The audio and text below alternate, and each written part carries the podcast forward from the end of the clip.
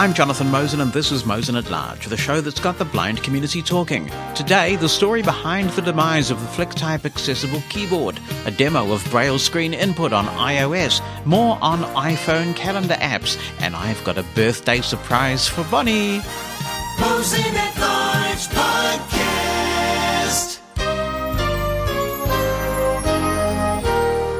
Nice to be back with you. It's not as if I've got anything else to do with my Saturday because New Zealand is enduring a level four lockdown once again. We had one case of the Delta variant that plummeted us into a level four lockdown so that we can get on top of the Delta variant before it gets out in the community.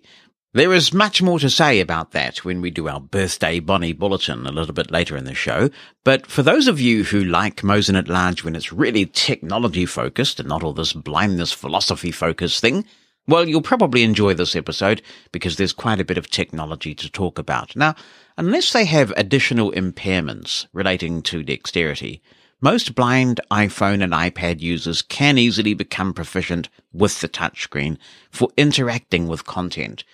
But for some, getting information into the device is where the challenge occurs. Through successive iterations of iOS over the years, Apple has widened the way that people can get text into their devices. There are various models of typing built into VoiceOver now, including standard typing, touch typing, direct touch typing. There's also the swipe method.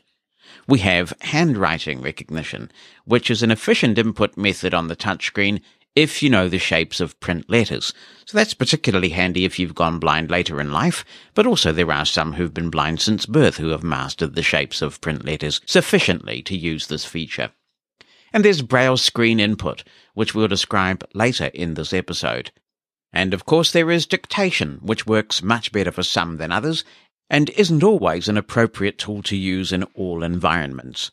A blind person can also enter text through external devices like a QWERTY keyboard or a Braille input device or something unique like a Revo two, which we've also talked about on this podcast. Then there are several accessible third-party keyboards. One of the most popular of these in the blind community is FlickType. FlickType has been in the tech press a lot this week because after having a routine bug fix app update rejected by Apple, the developer feels he has no other choice but to discontinue the accessible FlickType keyboard for iOS and iPadOS. This is the story as I have been able to piece it together. I should say at this point that I did reach out to FlickType's developer, inviting him on to the podcast, but didn't hear back at the time of recording. He is, of course, welcome on any future episode. FlickType is descended from the original Flexi keyboard, which was designed initially as an app for the blind community. It's difficult to make money exclusively from the blind community due to its size and socioeconomic factors, and Flexi eventually sought new markets, becoming less accessible and designed for a mainstream audience. At the time, this generated some backlash in the blind community, with some believing that they had been beta testers for a company who had abandoned them for greener pastures. One of the co-founders of Flexi was Costas Eleftheriou, and I apologize if I'm mispronouncing his last name, so I'm going to call him by his first name, Costa, for the rest of this so that I don't mangle the pronunciation. I don't like mispronouncing people's names. After a break from developing third-party keyboards, he wanted to get back to his roots and design another keyboard with similar characteristics to the original Flexi, and thus FlickType was born.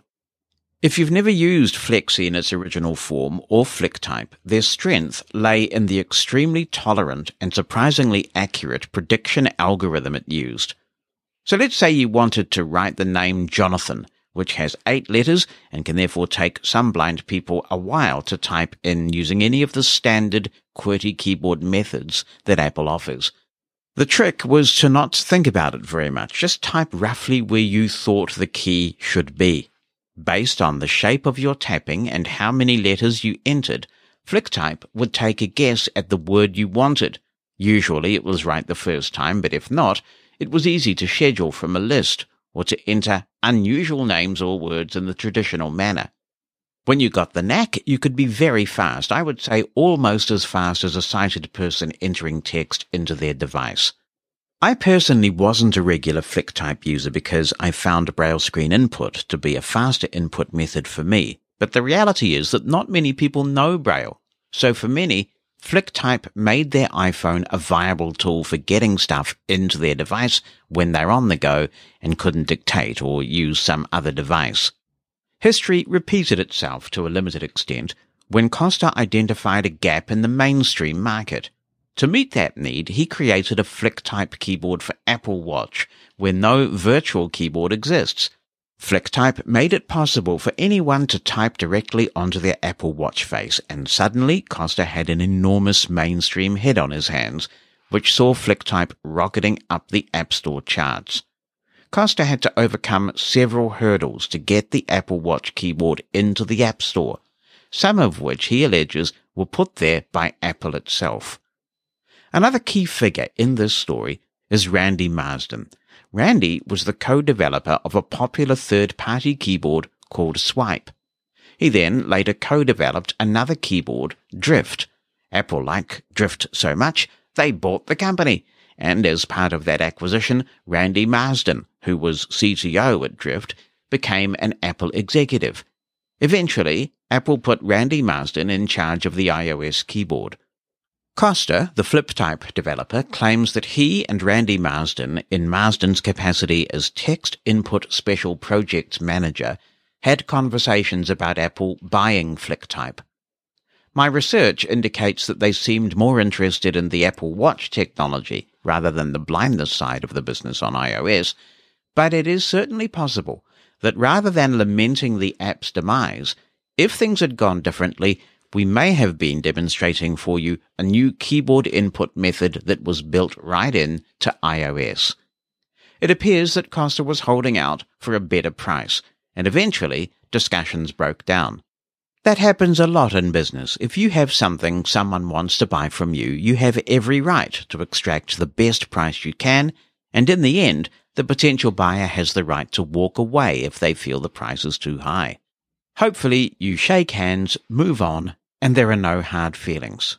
Well, if you accept Costa's version of events, that is not what happened in this case.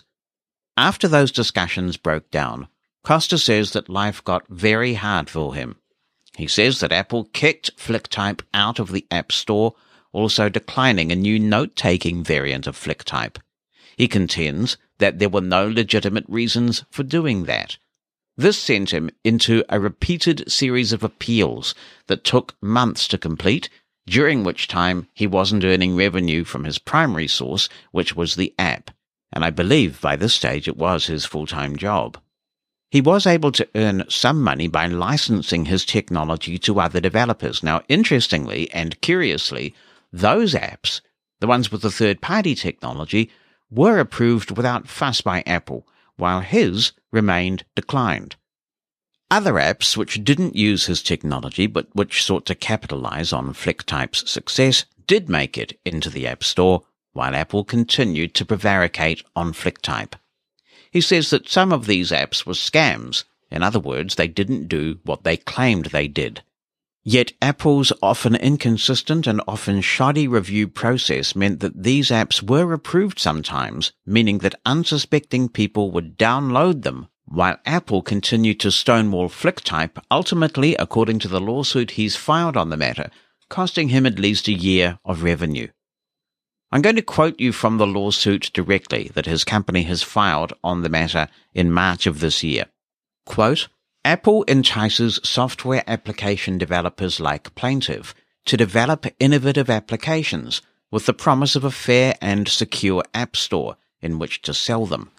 In truth, Apple flexes its monopoly muscle against potential competition through the App Store and profits from random fraudulent practices.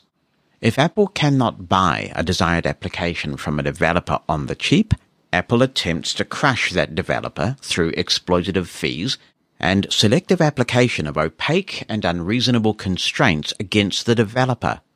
At the same time, Apple permits other developers that Apple does not view as real competition, including scam competitors, to peddle similar, inferior products because Apple profits from their sales, Scammers oftentimes use screenshots and videos taken from legitimate developers' applications and manipulate their ratings. Apple does little to police these practices because it profits from them. Apple then lies to its regulators, asserting that it must maintain its monopoly power over the sale of Apple-related applications to protect consumers, when in fact Apple lets them get ripped off and exploits the developers trying to deliver innovation to consumers. That's the end of the quote. Now, Costa filed this lawsuit in California in March of this year and has increasingly gained a reputation for lifting the lid on those scam apps. The reputation he's built for accurately calling out the scams has drawn media attention to the practice and created so much noise that Apple has been forced to act in some cases. Here we are now, in August twenty twenty-one, and Costa has been trying to submit an update to the App Store for FlickType. It's a minor one, you know, the sort of thing, one of those updates where many developers would simply write bug fixes and performance improvements when they describe what has changed. It tidies up a few things in preparation for iOS fifteen. For those who aren't aware, every app submission to Apple's App Store is reviewed by a human and either approved or declined. Since FlickType is an existing app and there are no major new features in this update, it's reasonable to assume that the approval would have been routine and rapid. Instead, Apple rejected the update. They did so because they wrongly, yet again, claimed that the keyboard doesn't work without full access. It does, but you'd have to be running VoiceOver to test and confirm that. The frustrating thing is that Costa already had this debate with Apple three years ago, when they erroneously claimed the same thing. Costa appealed at that time, and the rejection was finally overturned. In other words, Costa proved that Apple got it wrong, and Apple backed down. Three years later, he is having the exact same discussion without any significant technological change to the fundamental architecture of the app. This time, though, Apple is ghosting him as he tries to exercise his right to appeal the process, something he said he attempted to do a total of nine times over the course of a week before he went public. Apple are not responding. Costa says he has amassed a forty-page document full of Apple rejections that are repeated and, in his view, unwarranted. Costa wanted to keep the accessible keyboard as a test flight beta if Apple wouldn't let it in the store, and that would have involved a few more hoops for users to go through to obtain it, but at least it would have kept the keyboard on people's devices. But Apple's rejected that option as well. So the only way, if you are a FlickType user, that you will be able to keep FlickType is if you disable automatic updates and are extremely careful never to update FlickType again.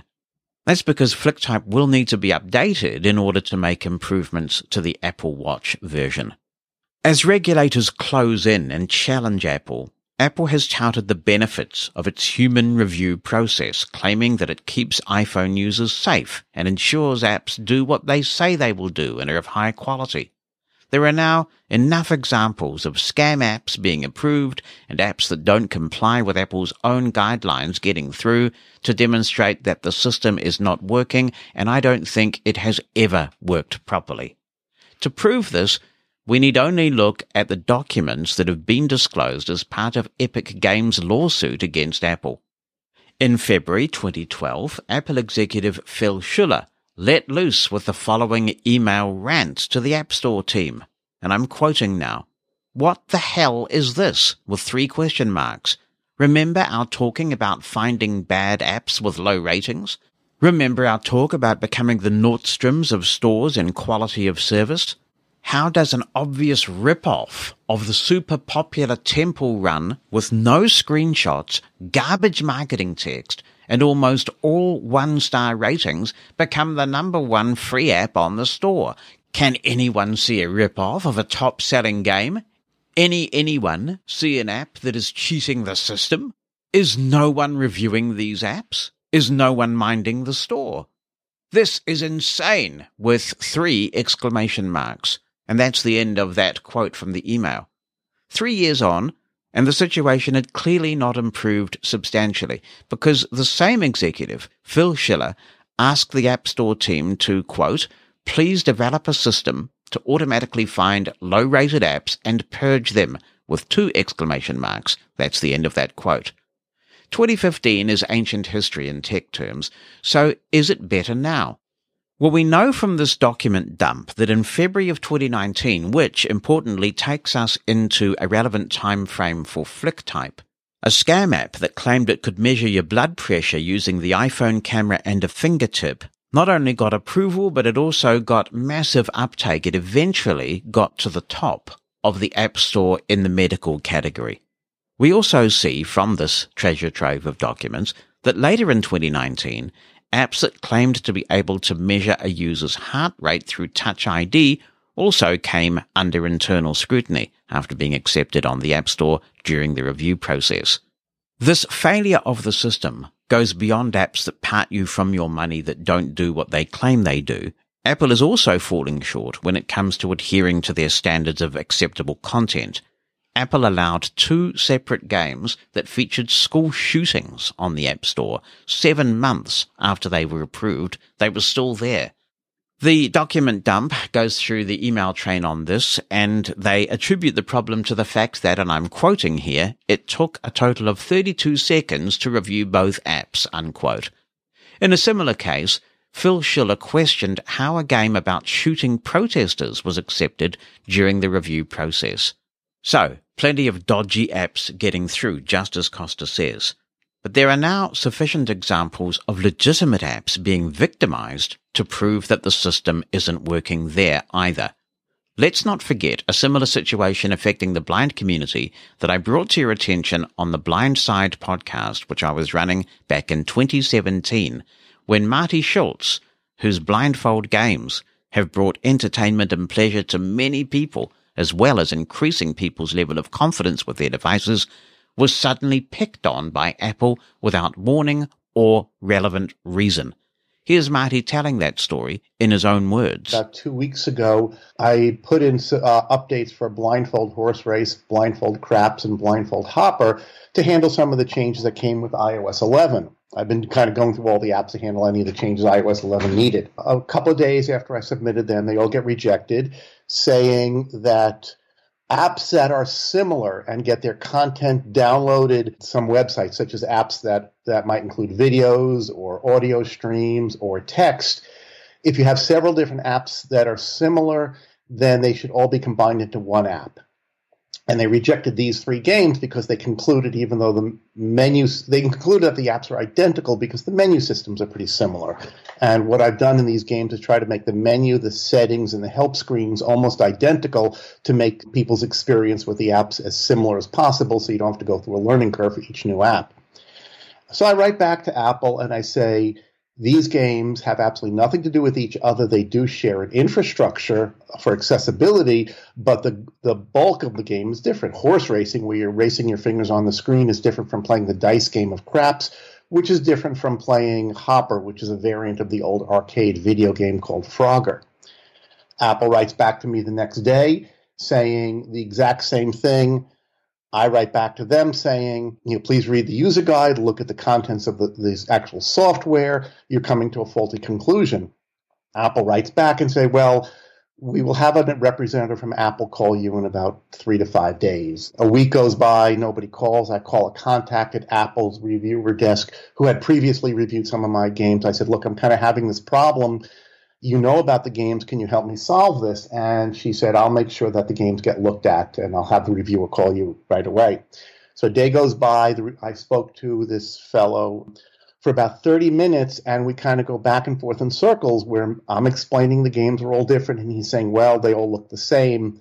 And he said, well, can you get at least groups of games to be bundled under the same app, such as can you get all your T V game show games to be in one app? And I explained to him, firstly, that would take an enormous amount of time.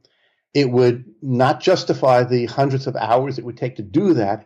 And finally, it would require that when I do this, each game would be five to ten times bigger than it is, and it would waste space on the user's phones. And I said, I also experimented with that in the past in bundling a bunch of games together like I did with uh, Blindfold Word Games, And in the end, people would only look at the first one or two games in the app. And when they wanted a new word game, they wouldn't go back to the word games app itself. They would kind of um, expect a new game to pop up. But in any case, bundling doesn't work. It causes inconvenience. It's a waste of time. It's a waste of money. And where I could be building new games, a lot would just be going back and redoing the same old thing. The other thing I pointed out to Apple is most of the game download sales occur in the first three to four months of that game, which means if I go back now through the eighty or so games I've built and make these changes just so Apple doesn't kind of shut me down, nobody would take advantage of it, and it would not cause any new downloads. It would not cause any new sales. So it would be a complete waste of time and effort. So I, I went back to Apple and during this call, and I said, so let me understand what you're telling me. If I don't commit to modifying these games and taking these eighty games down to a handful of apps, that you won't let any new updates go through, you won't let any new games be approved if they look like the other games in their overall structure. And he basically said yes. I said, well, that's quite unfortunate. There are a lot of people out there who would appreciate this. You might be hearing from some of them. And Apple most certainly did hear from some of them. You will recall that in that episode of The Blind Side and in a blog post I wrote on the same subject, I encouraged banding together and supporting Marty. That got the clearly overzealous decision from the App Store reversed. In this case, because Costa has begun playing a watchdog role and an advocacy role, he is well known to the technology press. So his frustrated Twitter thread about abandoning FlickType got a bit of media attention. Apple has been approached by several media outlets who have good relationships with Apple's media team, and they have made no comment on this issue, at least at the time of recording this podcast. At this point, I don't think there is any reasonable way that Phil Schiller, who looks after the App Store, does not know about this issue. It's unthinkable that given that media outlets are seeking comment from Apple, the media team hasn't reached out to Phil Schiller on the kind of no surprises basis under which all senior executives like to operate and asked him if he'd like to make a comment. The fact that there is no comment suggests that Apple has it in for Costa and that they hope this situation will simply blow over. Now, whether it simply blows over or not is up to you, and it's up to me. We determine what happens next by deciding whether we are going to use our voice or not. I'm choosing to use mine by way of this podcast and outlining as best I can the situation as I understand it and as I have been able to piece it together, as well as following my own advice on reaching out to Apple, which I will give you now. What can you do about it? Frankly, I get the impression that Costa has about had enough, and frankly, I don't blame him. He makes the very valid point that even without these shenanigans from Apple, the A P Is for third-party keyboards are flaky, particularly when it comes to direct touch for VoiceOver users. It's that flakiness that caused me to go back to Braille screen input and not use FlickType as part of my daily workflow. Nevertheless, the way FlickType has been treated is despicable.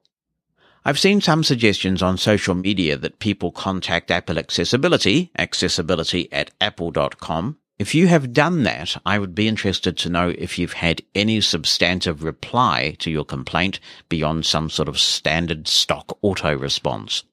But I don't agree that that email address is the best one to use in this case. In my view, one of the cultural problems we have at Apple is that they have yet to recognize that disabled people are mainstream customers too. We pay the same as everybody else. We can't be and shouldn't be compartmentalized and put in a little convenient accessibility box. So, by all means, copy Apple Accessibility into an email if you want to, although I doubt that that will do any good at all. But the person I believe you should be writing to on this is Phil Schiller, who I've referred to several times. He is in charge of the App Store at a senior executive level. And as we've seen from the documentation coming from the Epic Games lawsuit, he knows there's a problem, and he does seem to want it resolved. His email address is schiller at apple dot com, so it's just his last name, which is S C H I L L E R at apple dot com.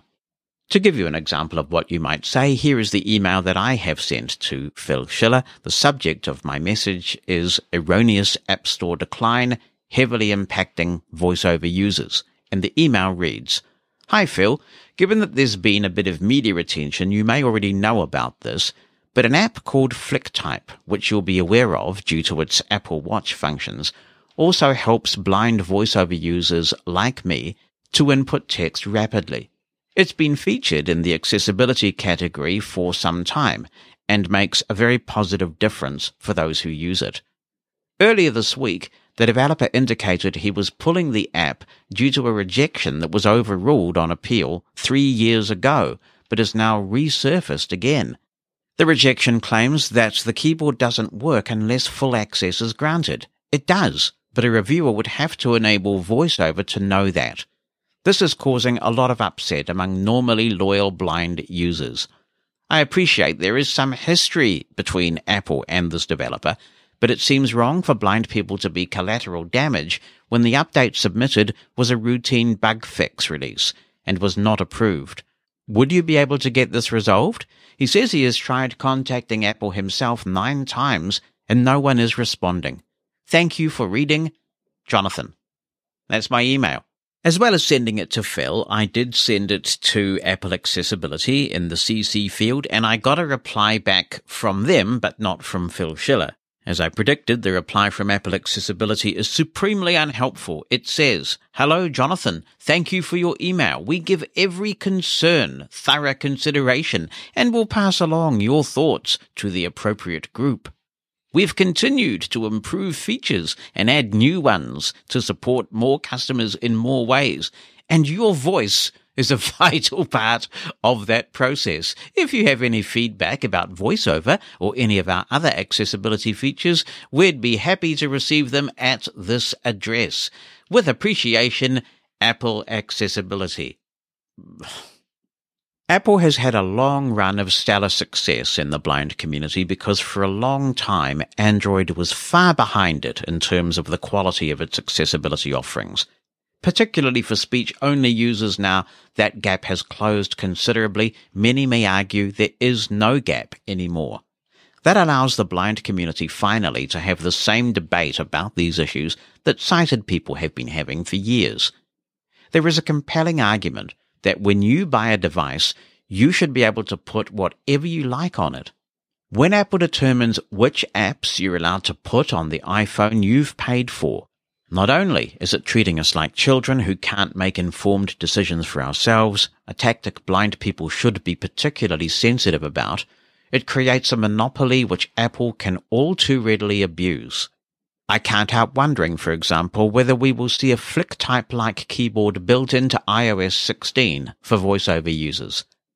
iPhone users for whom FlickType has been a valued part of their productivity are understandably upset. There is no good reason for Apple to have done what they have done. Blind people, many of whom are on limited incomes and make sacrifices to own an iPhone, are collateral damage in what appears to be a churlish, childish vendetta by an almost two point five trillion dollars company. If I am wrong about that, I may be, and I would very much like to be, then Phil Schiller will put this right and put it right quickly. All it would take would be a directive from him to approve the update of FlickType, and it would get done. The FlickType issue has arisen at a time when the monopolistic practices of big tech, including Apple, are under legislative and regulatory scrutiny around the world. And I have to say, the idea that I can only get apps from the same company that makes my smartphone is seeming more and more like a racket. I hope regulators will intervene and ensure that we can download an app from anywhere we like and install it at our own risk. If you want to go to FlickType's website and download the app from there and install it on your phone, you should be able to do that. There should be more. I look forward to alternative app stores. I would love to see an app store that only showcases accessible apps, perhaps run and managed by blind people ourselves. The status quo is increasingly untenable. I want to close by thanking Costa for his efforts and his contribution to our community. Working with independent app developers reminds me of the great relationships I built up with independent developers in the DOS and early Windows days. When you find someone who cares about accessibility and is driven to make a difference, and that person truly engages with users, it is amazing what magic can be made. Shame on Apple for bullying him out of the blind community. What's on your mind? Send an email with a recording of your voice, or just write it down. Jonathan at mushroom f m dot com. That's J O N A T H A N at mushroom f m dot com. Or phone our listener line. The number in the United States is eight six four six zero mosen. That's eight six four six zero six six seven three six. Hi, Jonathan. It's uh, Piotr from Poland here. Um, occasional listener, first-time interactor. Uh, but I do want to talk about this uh, FlickType situation because it's one of those things that I have been using every day, at least for English, because it unfortunately doesn't support my uh, mother tongue. But for English, it is an absolutely amazing keyboard, or, or it was, and I used it almost every day. And uh, if there were things that I would sometimes put off uh, responding to, like emails and and things, uh, I have definitely found that when it came out, I did find myself posting on social media and responding to people's longer messages more often just from my phone. Because Braille screen input for me has a couple of disadvantages. The more universal one is that uh, it's not, you, you can't do it one-handed. You know, FlickType, I, I can pretty much just hold the phone with one hand and use the thumb to type completely, uh, while my other hand is freed up to do other things. But also, just for me personally, it, it doesn't work very well. I maybe it's because my Braille technique isn't very good. I tend to use less fingers and move my hand slightly when typing Braille, which on a Braille display keyboard works fine, but on uh, on Braille screen input, at least in, like on a uh, S E screen, on an iPhone S E screen, which is what I have, it uh, doesn't work very well at all, and I usually end up getting wrong dots. And I cannot do uh, screen away mode for the life of me. And again, I need both hands for that. So, so I'm definitely going to miss it. And for me personally, I don't know if B S I will be, you know, good replacement for me. I can use the on-screen keyboard and I can use slide typing, and that does work relatively well. But that actually also doesn't support my language. But it's also just not as fast as FlickType. So I'm definitely going to uh, to miss it. Now, as far as how the developer was treated and, and some of the situations that he got himself in, as much as I like iOS, and I definitely still find it that I think it's the superior accessibility experience uh, compared to Android, even though Android is very much getting there. Uh, iOS definitely still has some things going for it, especially the new image description capabilities uh, that are just amazing. And some of the things that are coming in i O S fifteen, like the audio graphs, uh, the way Apple has been handing the App Store, I think, is, is a little heavy-handed, and some of the decisions they made over the years of what apps not to allow and for what reason, uh, I think, have been a little bad. But there are plenty of articles written all about those and how how a lot of scam apps are getting through and all that, so not really going to talk about it. But what I really wish would happen, and maybe some of the uh, antitrust legislations that are going on around the world right now might make that happen. That's what I'm hoping for is, uh, you know, I don't want Apple to completely open up iOS and, you know, add too many A P Is to make the system less secure. But I would love for a way to uh, sideload apps uh, in some capacity, even if you have to accept a lot of prompts that tell you that you're about to take a huge risk. I really think that is something they should do, and I think it would allow for more innovation and and more kinds of apps that for whatever reason Apple doesn't uh, allow on their platform right now. And it would also allow many developers a lower barrier of entry uh, to making apps. You know, if someone can afford the Apple developer developer fee, there are still plenty of ways to make an iOS app without actually having to pay for that. But if you want to, you know, get your app out there uh, and to sign it, even put it on test flight, you have to pay that fee. And not everyone, especially if you're starting out, I'm thinking a lot of younger uh, developers, even blind developers that make games and things here. I think making that barrier of entry lower uh, might give us uh, more apps in the long run, and I think that would be a good thing. Our next comment comes from Robert Kinjit, who writes, "Hello, Jonathan. I've been using FlickType for years because even though I'm learning Braille at a steady pace after losing my remaining vision, I'm not proficient enough to use B S I consistently.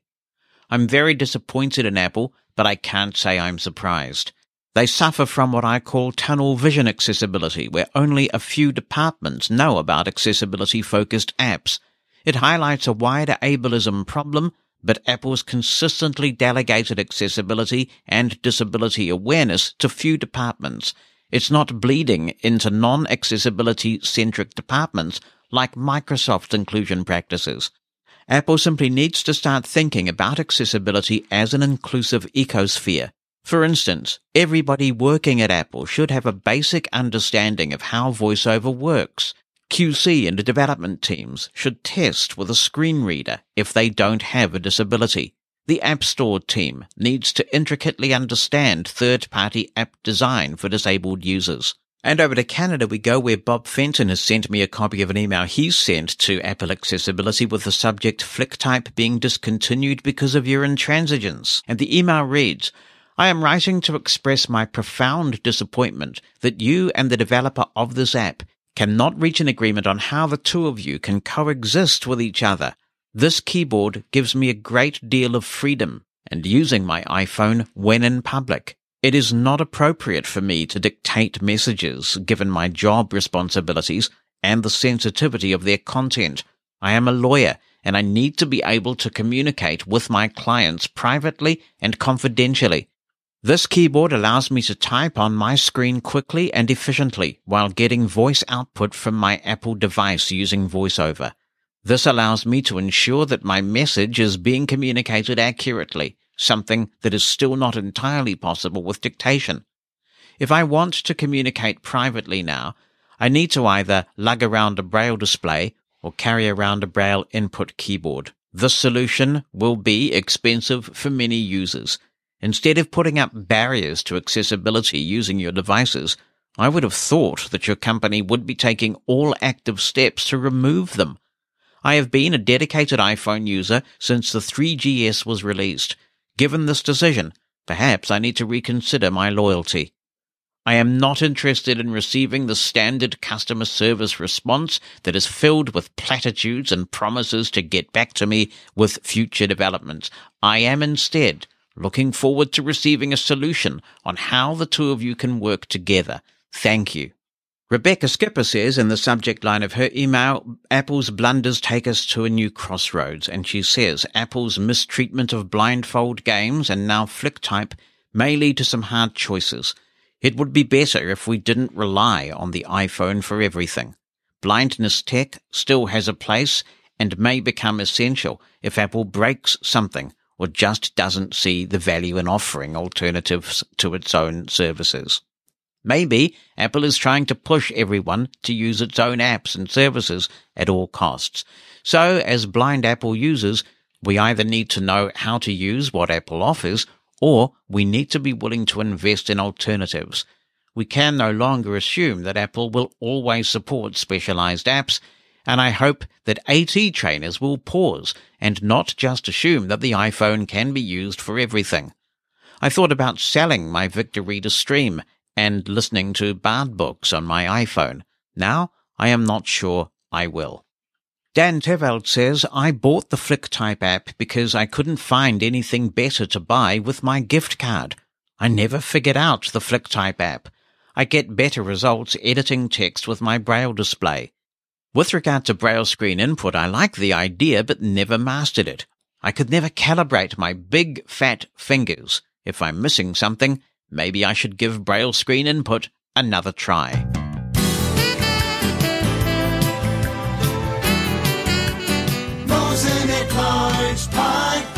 Well, since all this FlickType brouhaha started to happen, I have had people asking me about Braille screen input. They're taking another look. They want to give it another go. So I thought that we would go to the expert and hear from Judy Dixon in a piece that she recorded for The Blind Side in twenty eighteen describing Braille screen input. This is Judy Dixon, and I am going to do a short demo of Braille screen input. For those of you not familiar with Braille screen input, it's a way for you to use six fingers to type Braille on your iPhone or iPad. In this demo, I'm only going to talk about Braille screen input on the iPhone. There are a few extra features for Braille screen input on an iPad, and if you're interested in those, you can see a full discussion in my book, Writing Your Way, from National Braille Press. Braille screen input is really very cool, but it is one of those things where there's a fair bit of setup. It works great once you know how to do it and you get everything working the way it's supposed to, but there's a few things to do before you get to that point. Braille screen input is accessed from the rotor. It is not on the rotor by default. So that's the first thing we need to do, is add it to the rotor. So let's have Siri open VoiceOver settings. Open VoiceOver settings. Let's take a look at the settings for VoiceOver. VoiceOver, heading, VoiceOver, on. VoiceOver speaks items on the screen. We'll go down to rotor. Speech, verbosity, braille, audio, rotor, button. Double tap on that. VoiceOver, back button. Here's where all the items that are on your rotor or could be on your rotor are listed. We'll go down through the list until we find Braille screen input. Rotor, select, reorder, select, reorder, select, reorder, selected. Text select, reorder, speaking rate, reorder, volume. Reorder, selected. Audio ducking. Reorder, punctuation. Reorder, selected. Sounds. Reorders, Braille screen input. There's Braille screen input. We'll select it. Selected. Braille screen input. Now, I recommend that you put Braille screen input either at the top of your list of rotor items or the bottom. If you put it at the top, it will very often be one rotor to the right. And if you put it at the bottom, it'll be very often one rotor to the left. Sometimes VoiceOver likes to put in other rotor items that will get in your way, like misspelled words and things like that. But for the most part, it'll be where you want it to be, or at least close by. And this depends on whether you like to rotor to the right or rotor to the left. So I'm going to move it to the top because that's where I like it. Reorder, selected. Braille screen input. Reorder, Braille screen input. Selected. Braille screen input. Reorder, Braille screen input. Button. Draggable. Double tap and hold, wait for the sound, then drag to rearrange. I'm going to double tap and hold and move it to the top. Moved above sound, moved above, moved above audio duck, moved above volume, moved above speaking rate, moved above text, moved above lines, moved above words, moved above characters. I know that characters is at the top, so I'm going to lift my finger. And we'll back out of rotor. VoiceOver, back button. Rotor, button. Now, there's a few more things we can do while we're here in VoiceOver settings, but anything you set here, you can change later. So you can try one thing, then you can try another and see what works best for you. We can set the kind of Braille we want to use in Braille screen input, and for this we have to go into the Braille settings. Rotor, button, audio, button, Braille, button, VoiceOver, back button. So we'll open Braille and flick to Braille screen input. Braille, output, input, Braille screen, state, Braille screen input, selected, Braille, back button. Braille screen input, heading, uncontracted six dot Braille. Here we can choose uncontracted six dot Braille. Selected, contracted Braille. Contracted Braille. Reverse dot positions, off. And we can reverse dot positions. I choose contracted Braille. And I think it works pretty well.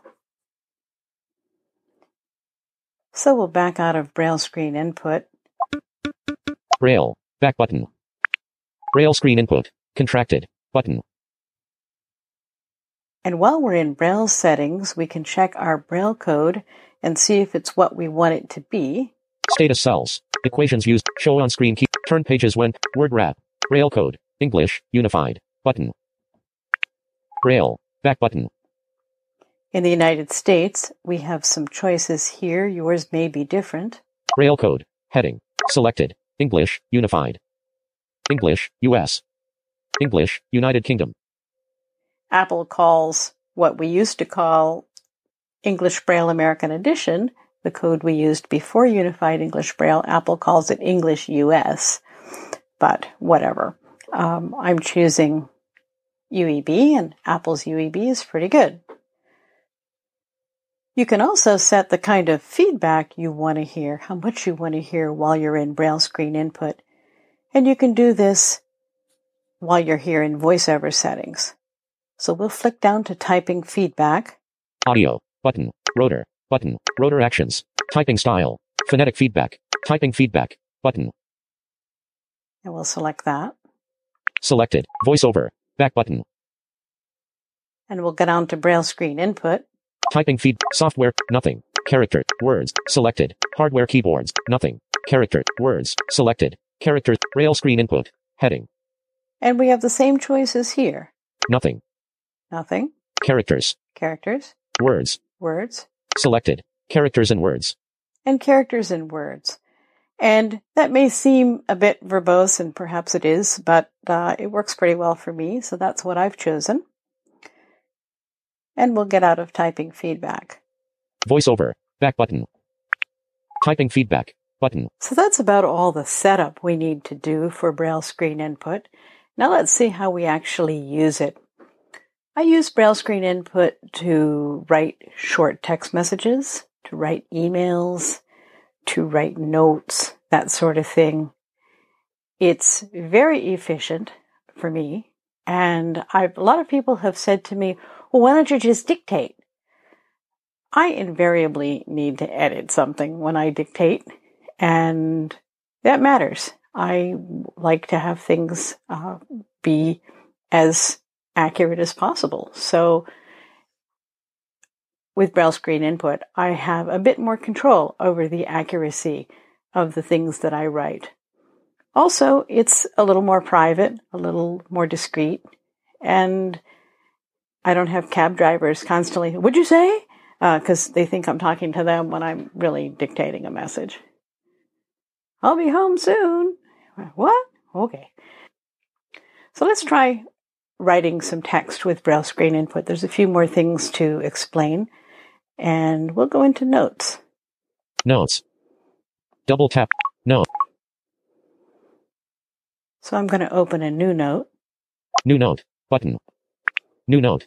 Note. Text field. Is editing. Character mode. Insertion point at start. Now you can invoke Braille screen input anytime there's a keyboard on the screen. There's sometimes you can invoke it when there's not a keyboard, but I'll get to that in a minute. So I'm going to rotor once to the right. Braille screen input. Orientation locked. Landscape. Home button to the right. Tabletop mode. Contracted. Now, it said a lot of things there. One of the things it said was orientation locked. And when you use Braille screen input, you hold your phone in landscape. The default has it with the home button to the left, or your imaginary home button, if you can im- remember where the home button used to be.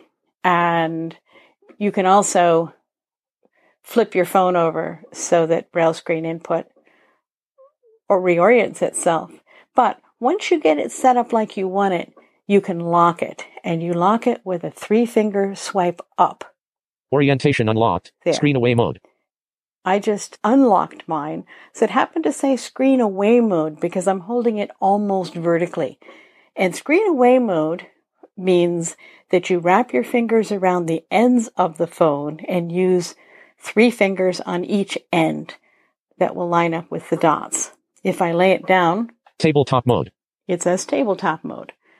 I personally prefer tabletop mode. I find I'm using it now even when the phone is in my hands because I balance the phone on my two thumbs and I loop my little fingers around the ends. It's, I just find it more accurate. I generally calibrate every time I start to use Braille screen input. And you do that by doing a four five six L. Dot positions calibrated. And some people have told me they have trouble with that. I do it about dot, dot, about that fast. four five six L. Dot positions calibrated. It'll say dot positions calibrated. And I'm going to lock my orientation again. Orientation locked. And let's start writing. Dot six. I. Capital I.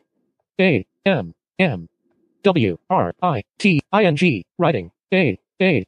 S. H. O. R. T. Short. N. O. T. B. Note. T. O. two. S. H. O. W. Show. Dot six. J. O. N. Apostrophe. T. H.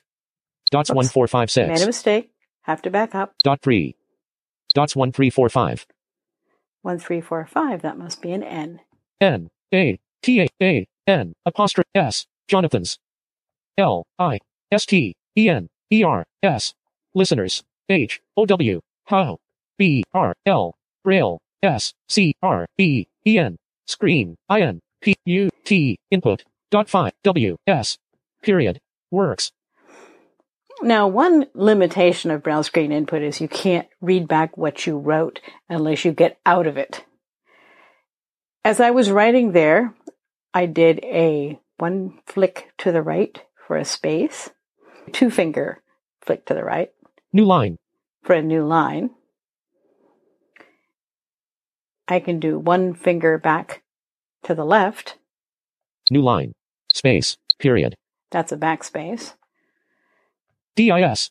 If you want to correct, and you correct while you're still writing a word, you can edit it anyway. If you've already spaced, then you do get into those contracted Braille quirkinesses. And the best thing I can tell you is if you don't want to bend your head around how to fix it, just erase the word and start over. Period. Works. Input. A two-finger swipe to the left will delete a word. The way to get out of Braille screen input is to rotor out. Portrait. I just did a rotor to the left. It said portrait. And now I can read my note. Note. Text field. Is editing. I am writing a short note to show Jonathan's listeners how Braille screen. Body. System font. seventeen point. Dark gray.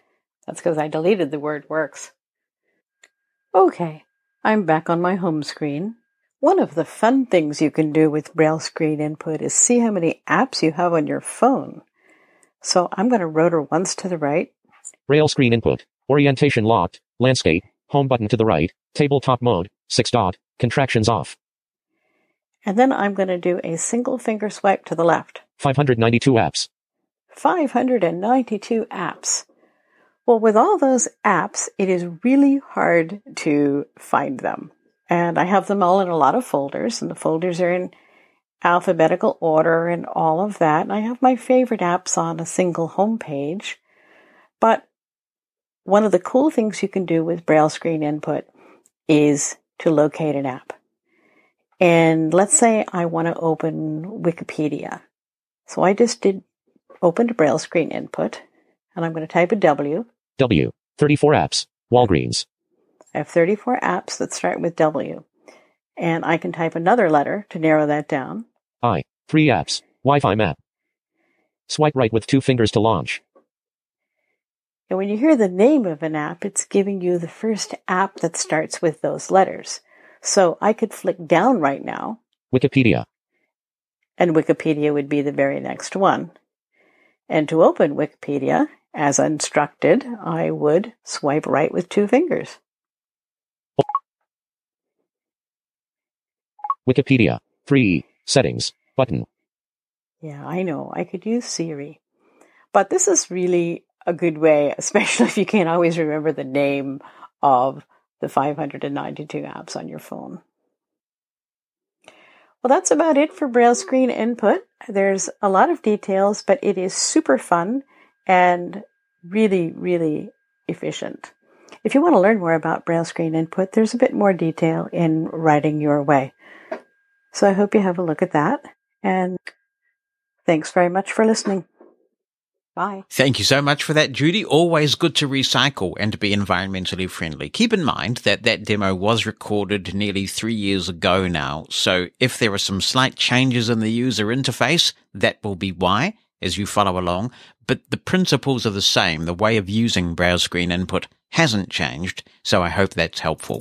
Jonathan Mosen, Mosen at Large Podcast. podcast. We're going to take several listener comments on mostly Apple things. Sometimes they stray into other areas, but it's hard to kind of separate everything. So this is a mostly Apple-related section. Matthew Whitaker is writing in and says, hello, Jonathan. This email is regarding a suggestion for a good calendar app for iOS. This is an app called Fantastical. It is made by the company Flexibits. It is very accessible with VoiceOver and works on iPhone, iPad, and macOS as well. There are many features. One I really like is how easy it is to create an event. All you do is just type into the text field what you want. For example, lunch tomorrow at twelve with Bob. Hope Bob's paying. You don't have to type in the quotation marks if you don't want to. You can also set up events that involve using a conference platform, such as Zoom or Microsoft Teams. You don't have to open the app, respectively. It's easy to set up in Fantastical. I have been using the app for a few months now. I love it, and it is, in my opinion, so much better than Apple's calendar app. You can start using Fantastical for free if you want. There's also a subscription that you can pay yearly, which unlocks a lot more features. Flexibits is also great with supporting customers. They respond very quickly when I have a question or when I am suggesting improvements when using VoiceOver with the app. They also have a lot of tutorials on their YouTube channel. From Moose Jaw in Canada, it's Kelly Sapurja, who writes, hi, Jonathan. I hope things are going well with you and all the Mosen at Large listeners.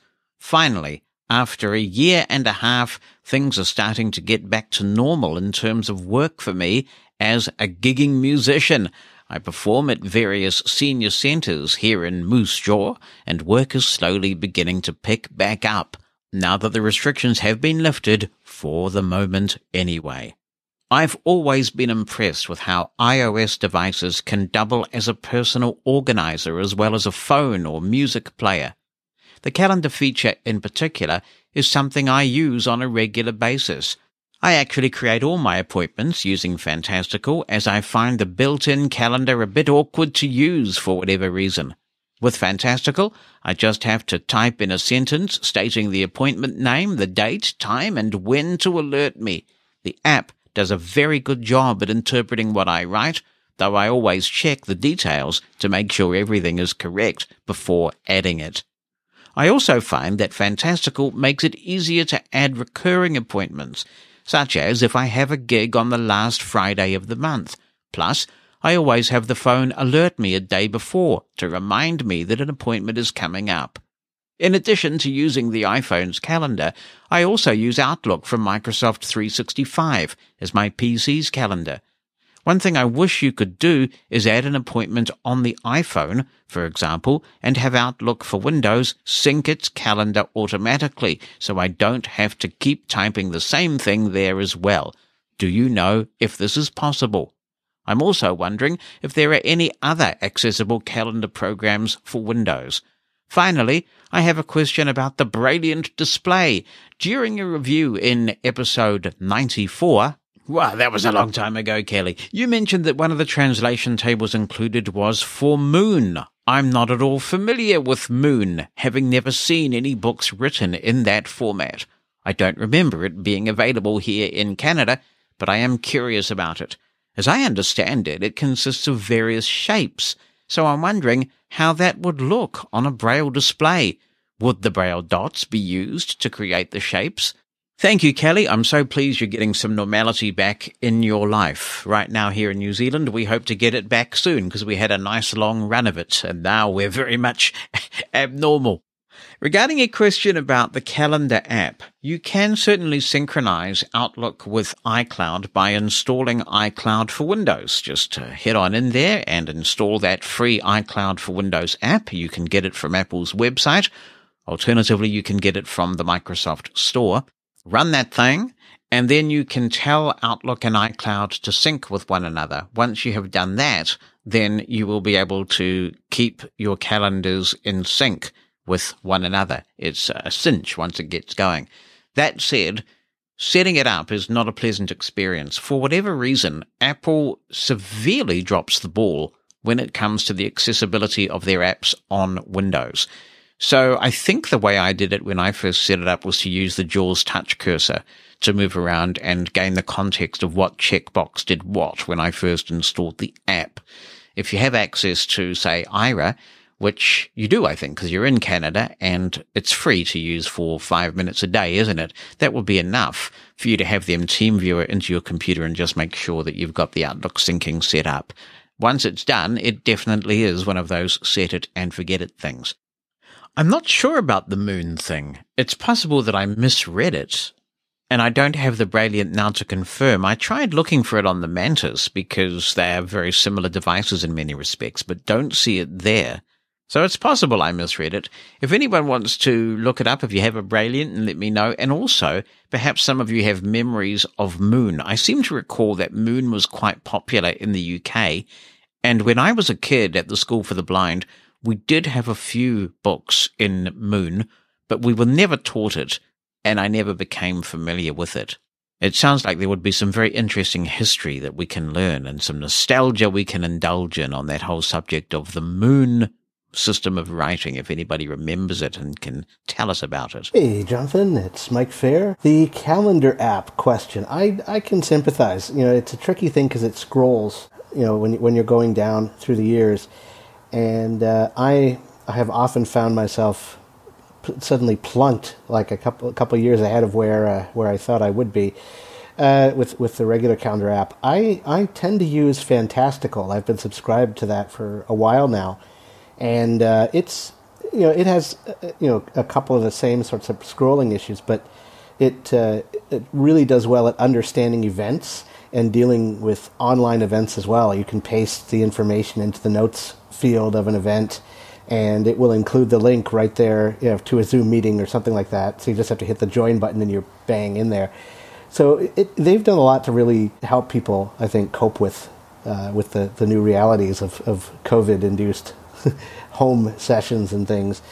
But there's another uh, app that uh, is, is certainly less money than uh, uh, Fantastical if people are, are wary of, of subscribing to something. It's called Month Cal, or Monthly Calendar two. The, the developer is very aware of VoiceOver, and he's he's done steps to, uh, like for example, when you scroll up and down with the f- three finger flick up and down through the months, it, it will sort of inform you of the range of days on, on the current screen, so that you you're better equipped to sort of navigate. I kind of like that, and uh, you know it it seems to have all the facilities that, that most people would need without having to pay much for it. I think the initial price is something like five bucks. Around that in, in Canadian dollars.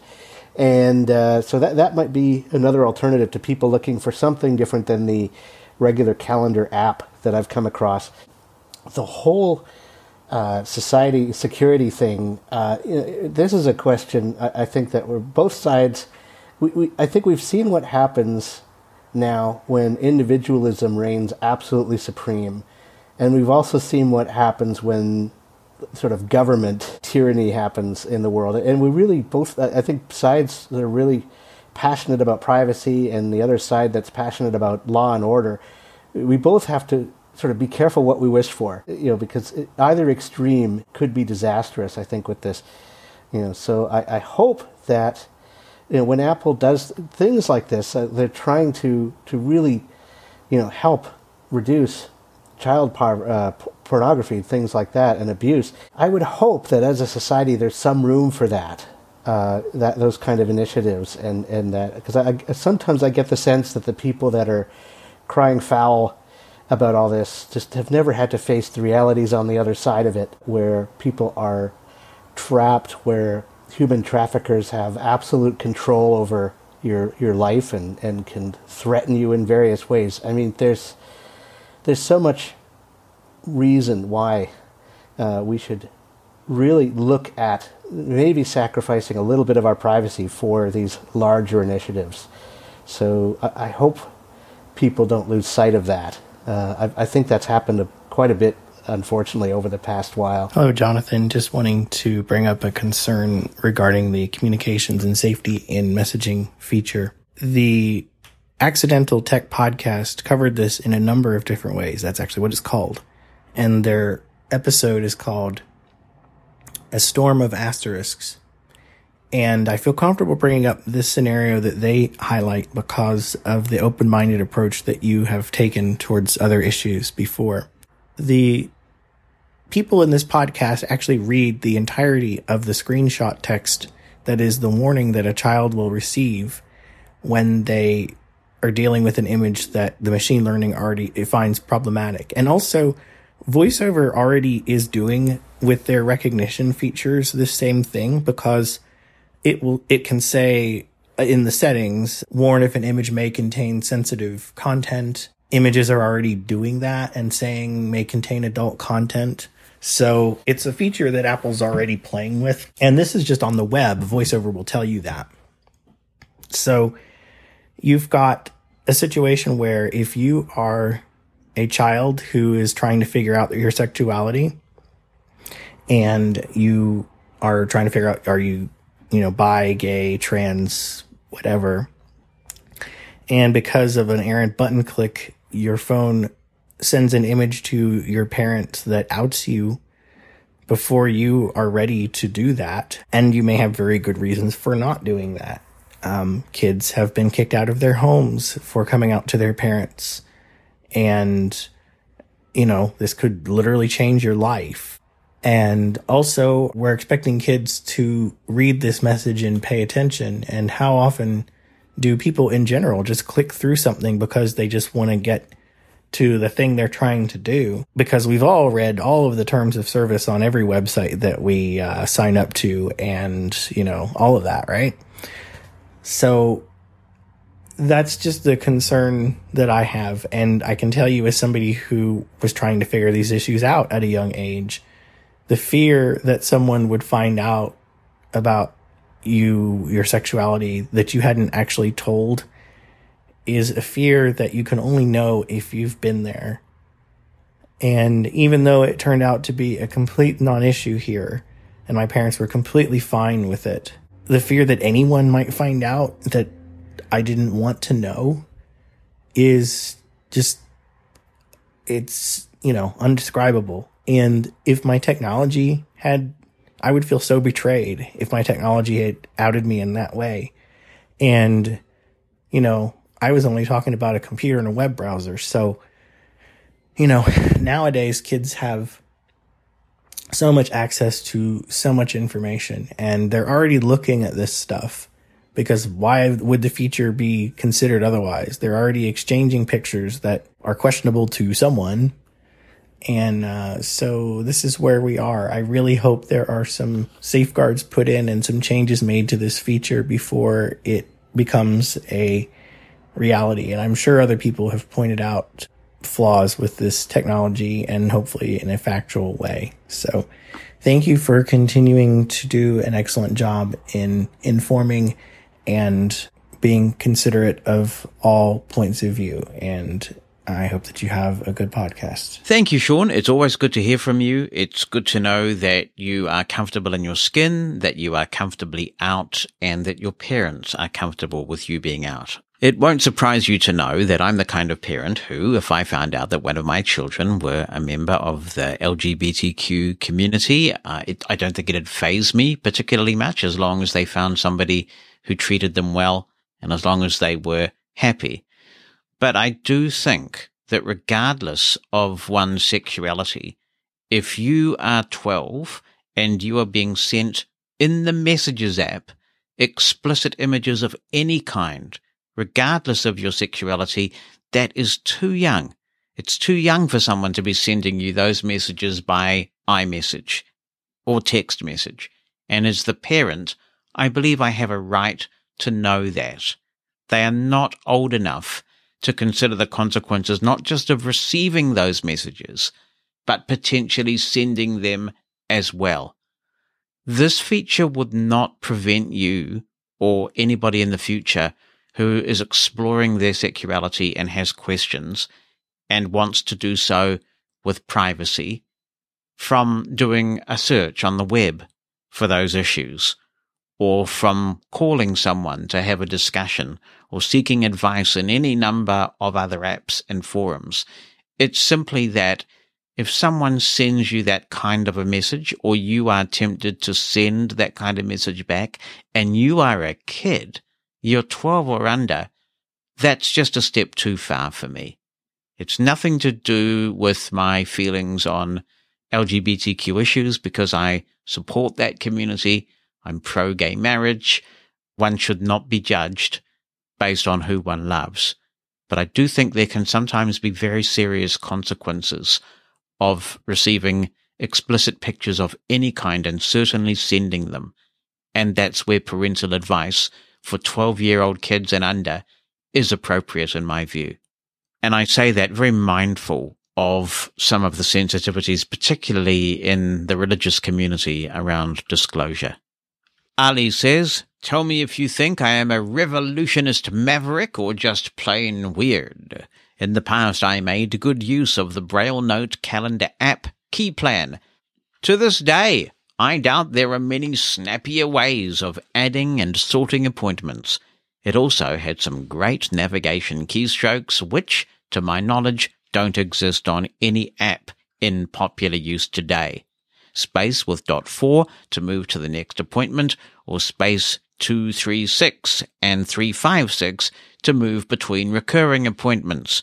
What's not to like? But sadly, we've got to move with our times. I am a practicing solicitor who goes to court almost daily to attend various hearings, so being punctual and being able to juggle a diary is pretty fundamental. But I don't use a calendar app. I have a T X T file in my OneDrive called Calendar, which I can access using my laptop, iPhone, or L-Braille, containing a chronological list of dates and times and appointment locations. It takes a matter of seconds to add to it or remove an entry, and unlike many other apps, Notepad doesn't take half a century to load. Gee, Ali, why don't you treat yourself to a fast computer if you're a lawyer?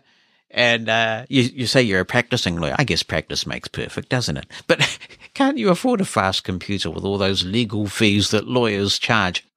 I suppose I have two immediate thoughts about your strategy, and it's good that it works for you. And in the end, we just have to find a solution that we personally are comfortable with, don't we?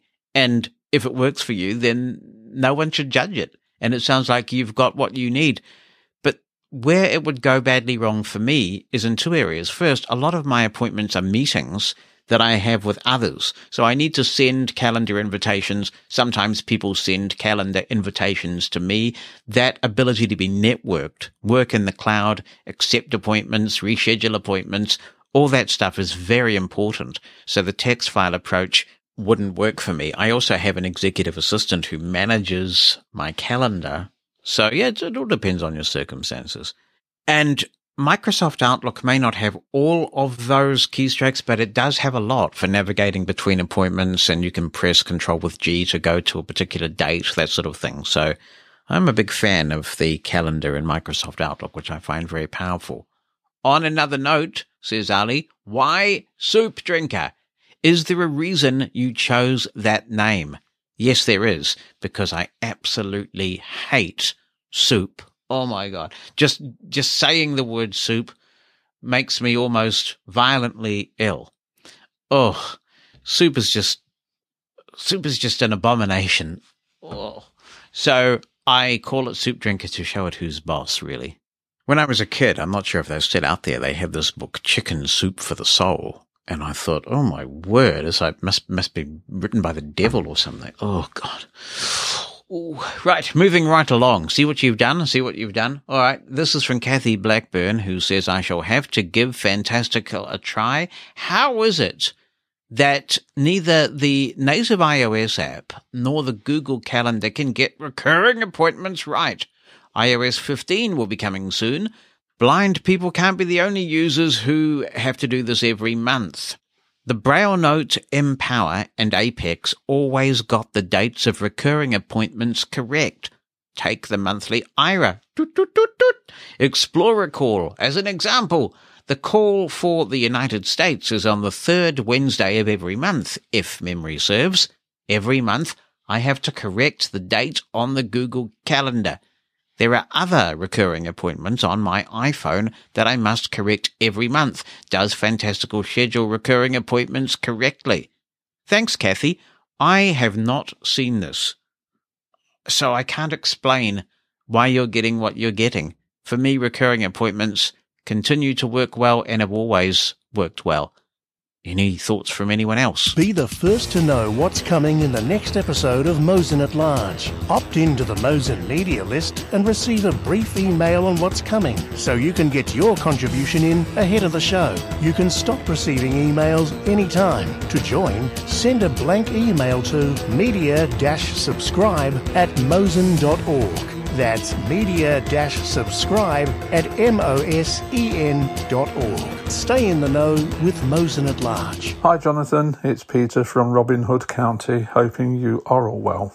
People started getting registered blind in the U K just after the First World War, as a lot of our soldiers came home gassed and obviously blinded. I'll tell you how it's done now, as far as I know, because each authority has different ways of doing it. In Nottingham City, this will come under the integrated care system, because Team for Sensory Impairment has now disappeared and been absorbed. When your ophthalmologist or eye surgeon, whoever, has made the diagnosis, you will be sent on to our eye clinic liaison officer from my site, and I think um, he's paid half by my site and half by the National Health, not sure. Now he will sit with you and go through the leaflet that is relevant to your diagnosis, and then he will arrange an appointment with my site, and in that way the person will be able to source equipment necessary to continue their life, for want of a better phrase. My site has a smart room. It has a couple of Apple phones, which Elaine and I donated. It has an AirTag, a smart telly, you know the you know the kind of thing, cooker, and it has some non-smart things like liquid level indicators and lights and things. And then social services, or the integrated care service, relevant to your sensory disability, will look at your daily living skills once you can manage to prize an appointment out of them. With the COVID cuts, it's been very difficult. And after that, my site will always uh, keep an eye on you for a while to see how you're progressing until you're quite confident. It's only a small charity, but it does a lot of good work, and it's a lot better than when I was registered in nineteen seventy-three, when I was registered by Rushcliffe Borough Council, because I lived out in the sticks, in the Shire, and my documents were sent to social services, and that was your lot. I didn't hear anything else. So roughly, that is a very, very basic guide of being registered blind in Nottingham City. Other authorities will do things a lot differently. Some may be better, some may be worse. I hope that helps. Now, a different topic. Employment. I was a very lucky person as regards employment. I seemed to have that kind of face where people just wanted to look after me and mother me, I think. When I joined the civil service, I was looked after by a mentor to start with, and she found out that I was an Archers fan, so as far as she was concerned, we were bezzy mates. She was an H E O and I was a lowly A A, but I was well looked after. No favours given, but I was kept out of a lot of trouble, and I avoided a lot of jobs that I didn't really want to do. But I had to do some of her donkey work, you know, like all her filing and stuff. I was very, very lucky. I managed to work for forty-eight years, once in a factory and once in the civil service. And I shivered at some of the stories I've heard on here. It is quite frightening, and also a pretty demeaning thing to have to go through.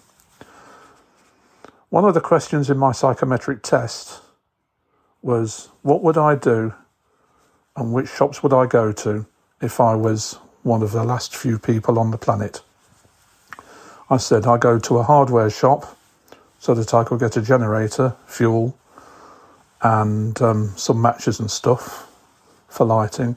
I go to a garden centre for plants, and I will probably go to a gun shop to get myself some rifle and ammunition. All the other people that were asked were, well, I go to the bank and take all the money out the tills. So I think it was to check on your natural instinct for survival. From Pete in Robin Hood County, take care and thanks for all your programmes, and enjoy your new work-life balance. Balance is most important. So I hope you get more balance now you're Now you've equalised, I should say. Well, thank you very much indeed, Peter. One does not want to keel over, does one, due to lack of balance. Thank you for that explanation of what it means to be registered blind in Nottingham and in the United Kingdom in general. And it does remind me that there seems to be quite a lot of variation in services in the U K. Depending on where you live, local authorities seem to have a lot of control. It's not as centralised as it is in many countries. So it's a very interesting thing to look at the way that services are provided to blind people differently around the world. Hey, Jonathan, it's Tim Cummings, and I'm just wondering if any of your listeners have used the program Descript, which is an audio program that apparently will allow you to take an audio file, convert it into text, and then actually edit the text, and that's the way that you edit the file. I've heard about this program. I haven't played with it.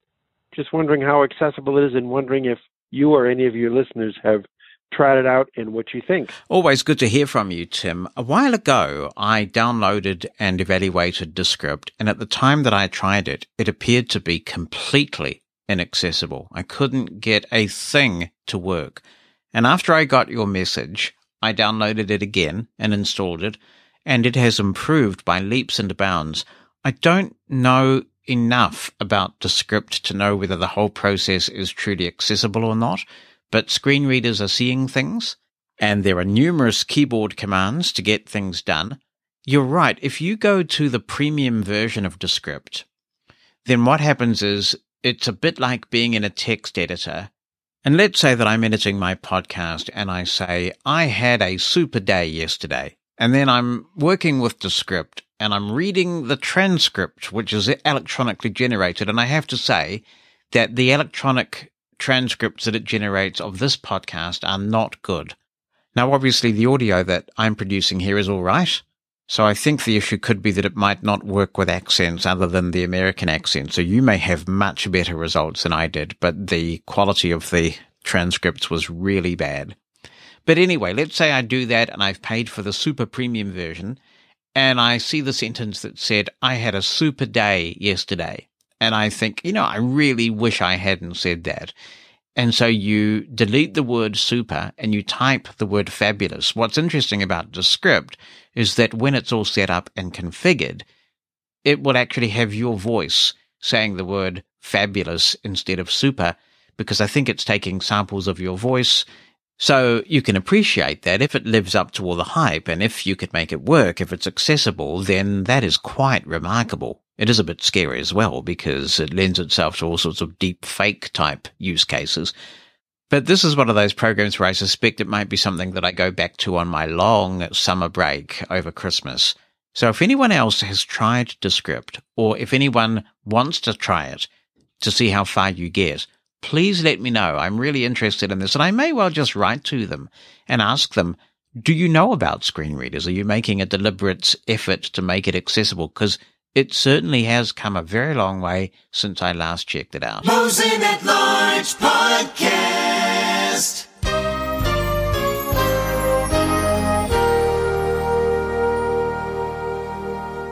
Hello, Jonathan. It's Thomas Solich in Ohio. I haven't... Uh... spoken for a while, but uh, sure have been enjoying your uh, amazing contribution to the uh, blindness and assistive technology world, uh, especially throughout the pandemic. Thanks for all that you do uh, for us, in addition to everything that you're doing with your day job. I am calling because I wanted to poll you and some of the listeners to determine, you know, we've we've gone through uh, the last year and a half with iOS, and we've had significant uh, bug fixes, as you've uh, talked about on the show. But one thing that I wanted to bring up for discussion is we still have not managed to fix the annoying problem with iOS um, email. Uh, for example, I'm on iOS fourteen point seven with the newest uh, iPhone twelve Pro Max, and it never fails that uh, when moving through email, we keep on getting bounced uh, way to the right or way to the left in the list of, of emails that we're reading. And as you've said several times before, Jonathan, you are a big fan of iOS Mail app because it's the only one that puts all of your mailboxes in one inbox. So it makes it really convenient, but unfortunately the convenience has been trumped the last year and a half because of how you can't keep a semblance of order when quickly trying to manage and deal with various emails uh, in the inbox. So I guess what I'm wondering is, should we all continue to uh, bug the uh, Apple accessibility people about this? And maybe if enough of us do, uh, that it's something that uh, will be fixed. I certainly think, as you've said before, that if an annoying issue such as this uh, were happening with the sighted in iOS, it would probably be fixed in about a week. Uh, but we've been dealing with it for well, well over a year and a half now uh, in uh, thirteen and fourteen. So food for thought. And again, appreciate all your hard work uh, on our behalf, Jonathan. Keep it up and thank you. Well, thank you for your very kind message, Thomas. I appreciate that. I don't know that I have seen this, or maybe I did see it when I was on iOS fourteen. And I've just forgotten now because I've been on iOS fifteen for a while, and I don't believe I've seen it there. One thing I have seen that I find does slow me down is when you go into a thread with multiple messages, and sometimes when you navigate by thread in the rotor, which is another huge advantage for me of using iOS, sometimes I find that I get zapped between wrong messages. It's very hard to get through the thread. So that focus issue still persists. Yes, definitely don't give up. Keep reporting the bug. The concern I have is that I just get the feeling there may be a disconnect between what we report to the Apple accessibility team, who I'm sure are dutifully making notes and things like that, and it actually getting in a timely manner to the people who can do the fixes.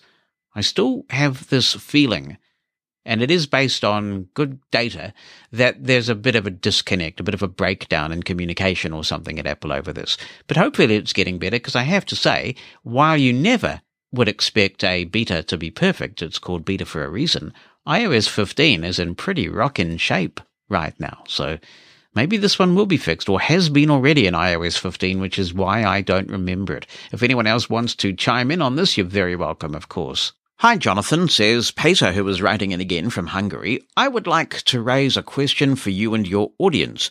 Do you show your face to the remote volunteer when asking for help through Be My Eyes or Aira?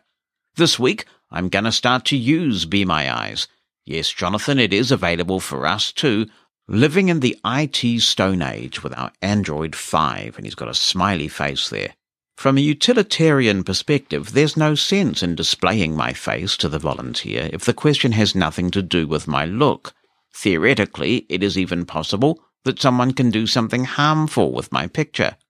On the other hand, it seems to me a basic level of decency to talk to someone who is ready to help me without hiding my face.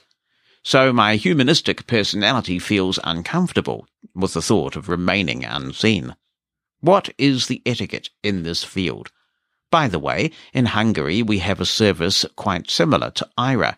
I could translate its name as Remote Eye.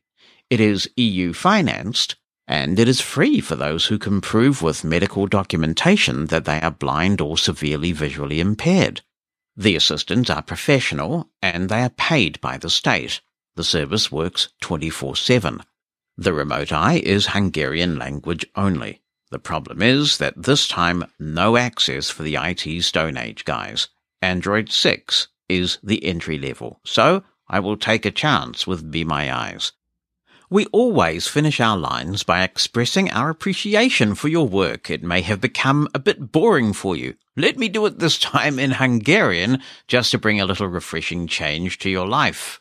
Oh my goodness, I am not even going to attempt to read this for fear of completely messing it up. So I'm going to hand over to a Hungarian text-to-speech engine. A Mosen átlárgja a hétfénypontja. Köszönjük a sok mínusz, sok hasznos információt és elgondolkodtató beszélgetést. Oh boy, I don't expect the transcription service to get that, by the way. The, the transcriber can chill on that one. Thank you so much, Peter. I really do appreciate you writing in, and it is nice to be appreciated. I guess everybody likes to think that their work makes a difference and is valued, so thank you so much for that. I use Aira whenever I want visual assistance. I did use Be My Eyes when it first came out, but I haven't used it for some years. But from what I can gather, there is no widespread problem with you showing your face to volunteers. As you say, sometimes you've got to. And when somebody is volunteering to assist you, I think it's a slightly different relationship, isn't it? Because somebody's taking time out of their day to be helpful to you, and they may well want to see the face of the person that they are assisting. I totally get that. In the case of Aira, you know, I'm paying for their time. And a lot of the work that I do with Aira involves some inaccessible thing that I need them to help me with on the web or something like that. So in that case, I may well have the phone lying on my desk and I just call, and I don't really take too much time to think about what the camera's looking at or anything like that. And the agents are being paid and they have a job to do and the clock is ticking and various things like that. So perhaps that has a different bearing on the relationship. I'm really intrigued to hear about that service that you have in Hungary. That's quite interesting. Others may well have some perspective on the relationship, if you will, that you might enjoy with Be My Eyes volunteers in particular, or visual interpretation in general. If you are an Aira user, you're welcome to get in touch and give Peter your thoughts on this. For all things Mosen at large, check out the website, where you can listen to episodes online, subscribe using your favourite podcast app, and contact the show. Just point your browser to podcast dot mosen dot org. That's podcast dot mosen dot org. Hello, Jonathan. It's Thomas Upton. Several episodes ago, a listener suggested that there should be a built-in VoiceOver tutorial for the upcoming i O S fifteen release. Well, there is a free, I believe, VoiceOver tutorial that you can get from the iOS App Store, and it's called V O Starter, capital V, capital O, space, capital S T A R T E R. Now, you can basically think of V O Starter as the equivalent to the macOS-based VoiceOver Quick Start, which VoiceOver, as we all know, was not introduced to the iOS devices until two thousand nine. It was first introduced to the Mac in two thousand five. Thank you, Thomas. The only trouble is that this is what we call a classic catch twenty-two situation. If you don't know how to use VoiceOver to get to the App Store and download the app, what you're going to do? I suppose it's okay if you've got somebody to help set up your iPhone for you initially and show you how to get into V O Starter, but it's perfectly possible for people to set up their iPhones themselves. But it is good that the initiative is there, and thanks for reminding us of it. Hi, Jonathan, writes Matt Miller. I heard you mention getting the new Apple T V remote and wanted to pass on my experience. I was also looking forward to using the arrow keys, hoping they'd provide better usability. Right out of the box, I started using the new remote and found it easy to accidentally bump the touch surface. Unfortunately, I also found in some situations, if I pressed an arrow key, I'd get the bonk sound indicating you cannot navigate that direction. But then, if I swiped the touch surface in the same direction, it would go to the next element. So, even though I saw the option that allows you to turn off the touch surface, I felt like I wouldn't be able to fully navigate apps. I'll be interested to hear your thoughts on the new remote once you've had time to use it. Thanks, Matt. I have disabled the touch surface because it was irritating me, man. It was irritating me. And I found that it's okay. I haven't noticed the problem that you talk about yet. Now, that said, My usage of the Apple T V has declined a lot since we got the Amazon Fire T V stick. That is our favorite way to consume content because it's really easy to get the content you want. When you use its built-in soup drinker functionality and you ask it to play something, it does a pretty good job of going to the right service and either just beginning the playback or putting you on the correct screen to initiate the playback from there. So I've become less of an Apple T V user as a result. But one thing you might like to do, Matt, is try again, because I saw this week that there is an update to the Apple T V remote software. Yes, it can get software updates, apparently. I'm not sure that anybody really knew this until Apple happened to mention that they had done it. They also happened not to mention how you install the update, and the speculation is it just sort of happens. As long as it's by your Apple T V, the software will get pushed automatically. So it could be that this update does fix some of the bugs that you have experienced. And if that's the case, do let us know so we can be informed. Robin Frost is chiming in on the subject of iOS mispronunciations, and she says that she has noticed these. She says, I can't stand the way many of the voices say township. Many of the iOS voices pronounce it town-sip. I don't know what the town is sipping on, but when I hear that, it makes me feel the need to sip something to calm my nerves. For the longest time, the VoiceOver voices were saying yesterday, yesterday. Not sure if that one has been fixed, as I added an entry in my pronunciation dictionary to avoid both the township and yesterday pronunciations, because they were crazy-making. Another funny one was VoiceOver used to refer to Al Green as Alabama Green. But this one I could forgive, as it's a contextual subtlety for which I could recognize the difficulty of dealing with for an artificial voice. Still, it made me laugh a lot. Another one I've noticed of late is headache. I can't even recreate the jumble many voices turn that into on iDevices. It's just a mess. This, along with many things, makes me continue to wish that VoiceOver would get its own A P I, as it were, so they could update it between full iOS updates. Man, there are so many examples of voices mispronouncing things based on context. The funniest one was the Keynote Gold used to talk about phone number Aviv whenever it came across Tel Aviv, because it would see Tel and it would translate it to phone number. So there was all sorts of things happening in phone number Aviv. I just wish text-to-speech engines would stop this already and just read what is on the screen. Let our brains process what's there. Their job should just be to read faithfully what is on the screen. Now, Robin is also responding to the question that we asked.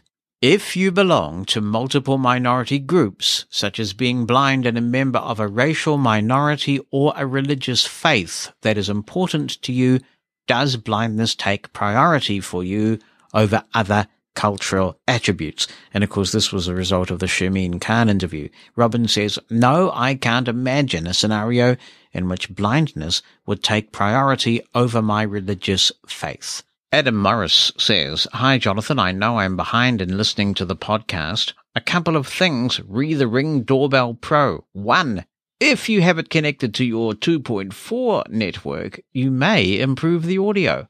We had ours connected to our Google Nest, which is about four foot away from the doorbell, but through the wall, obviously. Our audio was bad and broken, but when we connected to the two point four, it improved considerably. Two, I was told by their tech support about another companion app called Rapid Ring. This app is much less cluttered, and even for sighted people, they had issues getting to the door, so this app was designed. You just sign in, and the two apps work together. The Rapid Ring only has a button to get a live view.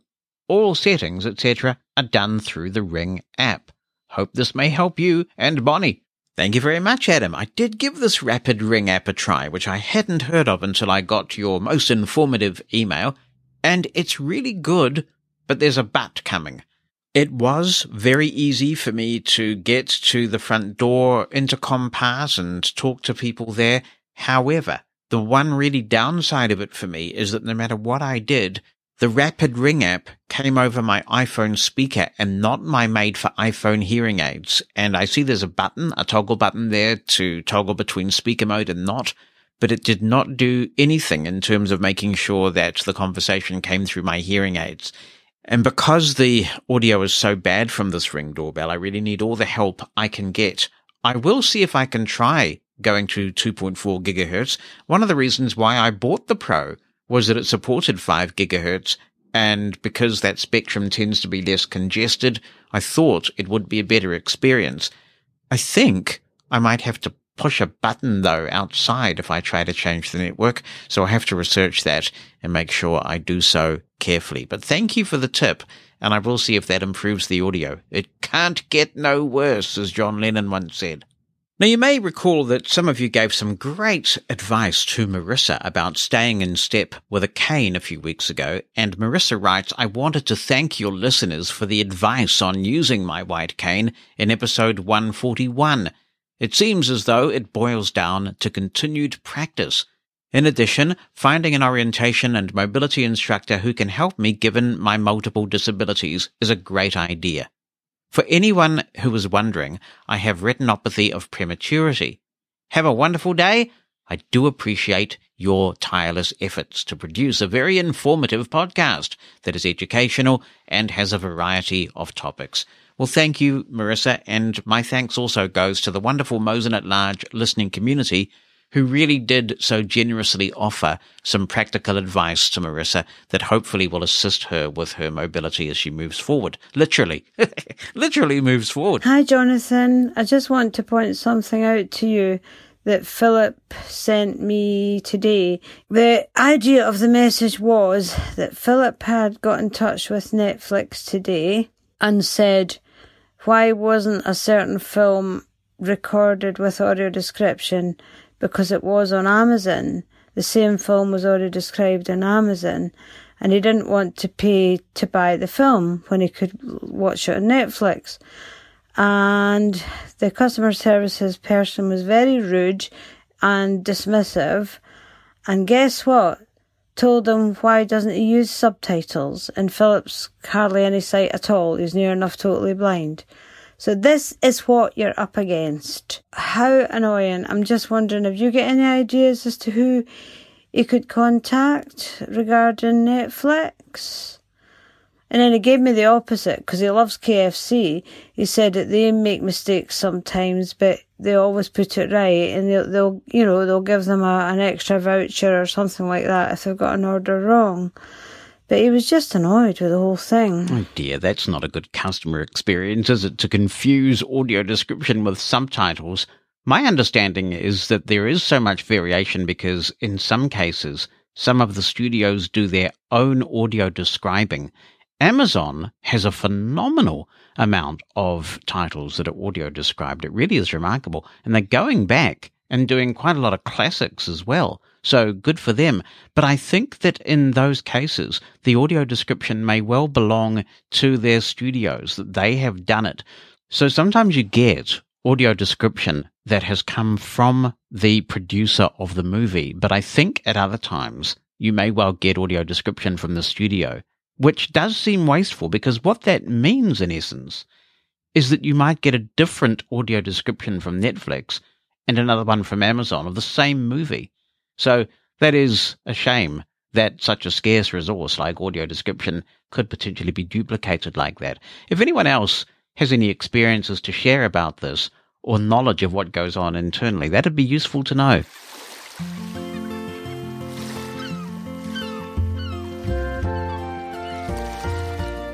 It is time for another epic piece of epicness. It's the Bonnie Bulletin. Welcome to you. Hi, guys. And it is an epic birthday Bonnie Bulletin. Yeah. So it's uh, incumbent upon me to wish you an epic birthday. Thank you. It's an unusual one. Yeah. We, um, after a good run, we have uh, tapped out in the Corona stakes, and um, the Delta variant has uh, paid us a call. here in New Zealand. It started in Auckland, as always. And, uh, sorry, Aucklanders. And, um, has, is slowly, well, maybe not so slowly, making its way around the country. And, uh, right now we have, is it thirty-four? Yeah, I've lost count actually, yeah. But it was interesting because there was a lot of international media attention saying things like, wow, dude. Yeah. Wow, dude. New Zealand is locking the whole country down over one COVID case, but it's a really good strategy because what we're trying to do is get back to zero cases. We went through a very, very long spell, didn't we? Yeah, a hundred and something days. Yeah, yeah, of no coronavirus in the community yeah. whatsoever. We're seeking to get, get it back under control before it runs rampant, which we have seen in other countries. And so that's what we are doing. So we're very locked down. Open Uber Eats. Oh, yeah. Yeah. Now, let's go to the top. Deliver now, sort and filter entry, but Uber Eats is coming soon. Hmm. We're not able to deliver to... Yeah, well, it's going to give our address there. And then you've got all the lists. So Uber Eats is completely not allowed to work under nope. level four because they really do minimize what you can do in level four. We're very locked down. The only thing you can really do is go out for a wee walk yeah. to the supermarket for essential supplies, pharmacies, and to get tested or vaxxed. That's yeah. pretty much it. And they don't even really want you walking that far in your neighborhood. Although it was interesting. I took a walk yesterday around the neighborhood with the clips, and there was a ton of traffic. And I'm like, where are they going? They must be out for a tiki tour. Like, I mean, they can't all be going to the supermarket, I hope. Yeah, well... Uh, I mean, gee. But it's it's really interesting because and scary because so many of the cases in Wellington, the places in Wellington, are actually places that, you know, are known to us. Oh, very familiar. That I was in like last weekend. One was the roast canteen that you've heard us talk about, the sushi shop, and the pharmacy at the medical center, eighteen forty-one. Uh, these people were hungry. I mean, yeah, I mean, we lots, assume, of, lots of food places. We assume that it's more than one person because I don't know how they could have done all this. I mean, it was like five minutes. At the, and that's the the beauty of when they release the places person has been because you start making judgment calls about their life. Um, you know, there, there, were the, there were the people that, what was it, the barbecue place they went to three times in one day? It's very... Acutely New Zealand, yeah. I think, because we have so few cases. When we've got these three cases in Wellington, what they do is they publish on a website all the places that contact tracing have confirmed that they have been while they were infectious or potentially infectious. And so they're on a website. And so everybody waits for this information to be published and then goes and has a good look. Yeah. And uh, if you have been to that place, you are then required by law to stay home for fourteen days. And, you know, so it's uh, – the best one, I think, was there was a, a young student uh, up in another part of the country who had tested positive from, they believe, what was an M I Q leak. She she wasn't in M I Q. She was just a, living in an apartment near one. And they published where she went, and she went to Starbucks a lot, as mm. some as a lot of young people do. And there was a lot of comments, she's a student. How is she affording to go to Starbucks three and four times a day?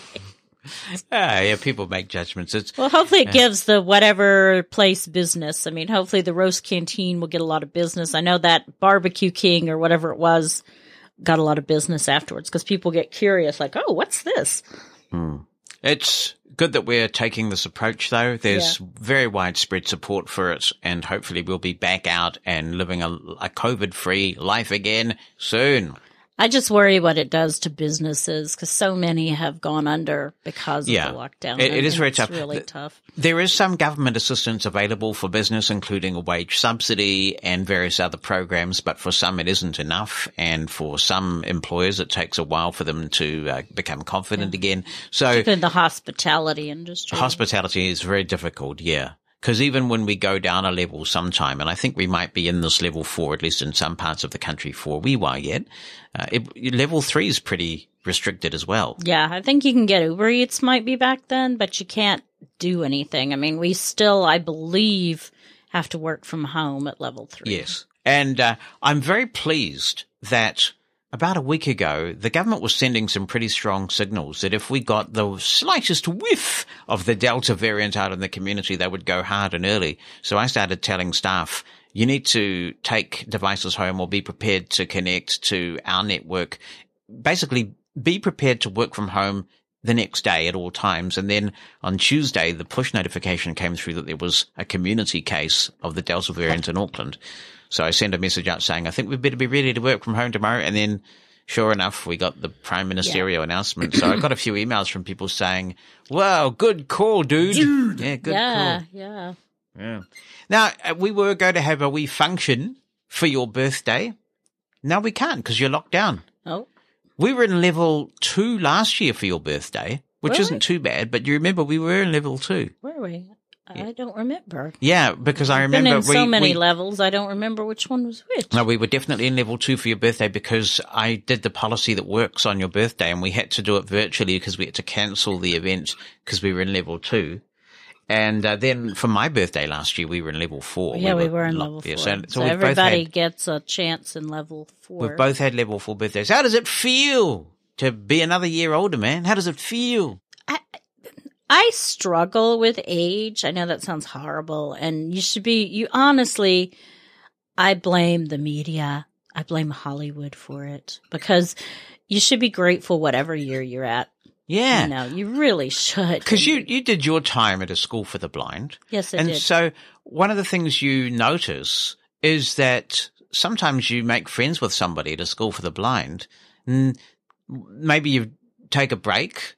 A vacation or something, and when you come back, they don't turn up, and yeah. it's because they've died of something like you know, well, any number of things yeah. that that can be associated with with blindness. I mean, yeah. I, I had that a few times at school. Yeah. Someone, someone just didn't turn up anymore. So I'm just grateful for every day I have. You have to be. And, I think it's an honor to get it old. It is an honor, and we shouldn't we shouldn't act like it isn't, you know. But a lot of stuff is so ageist that it's um.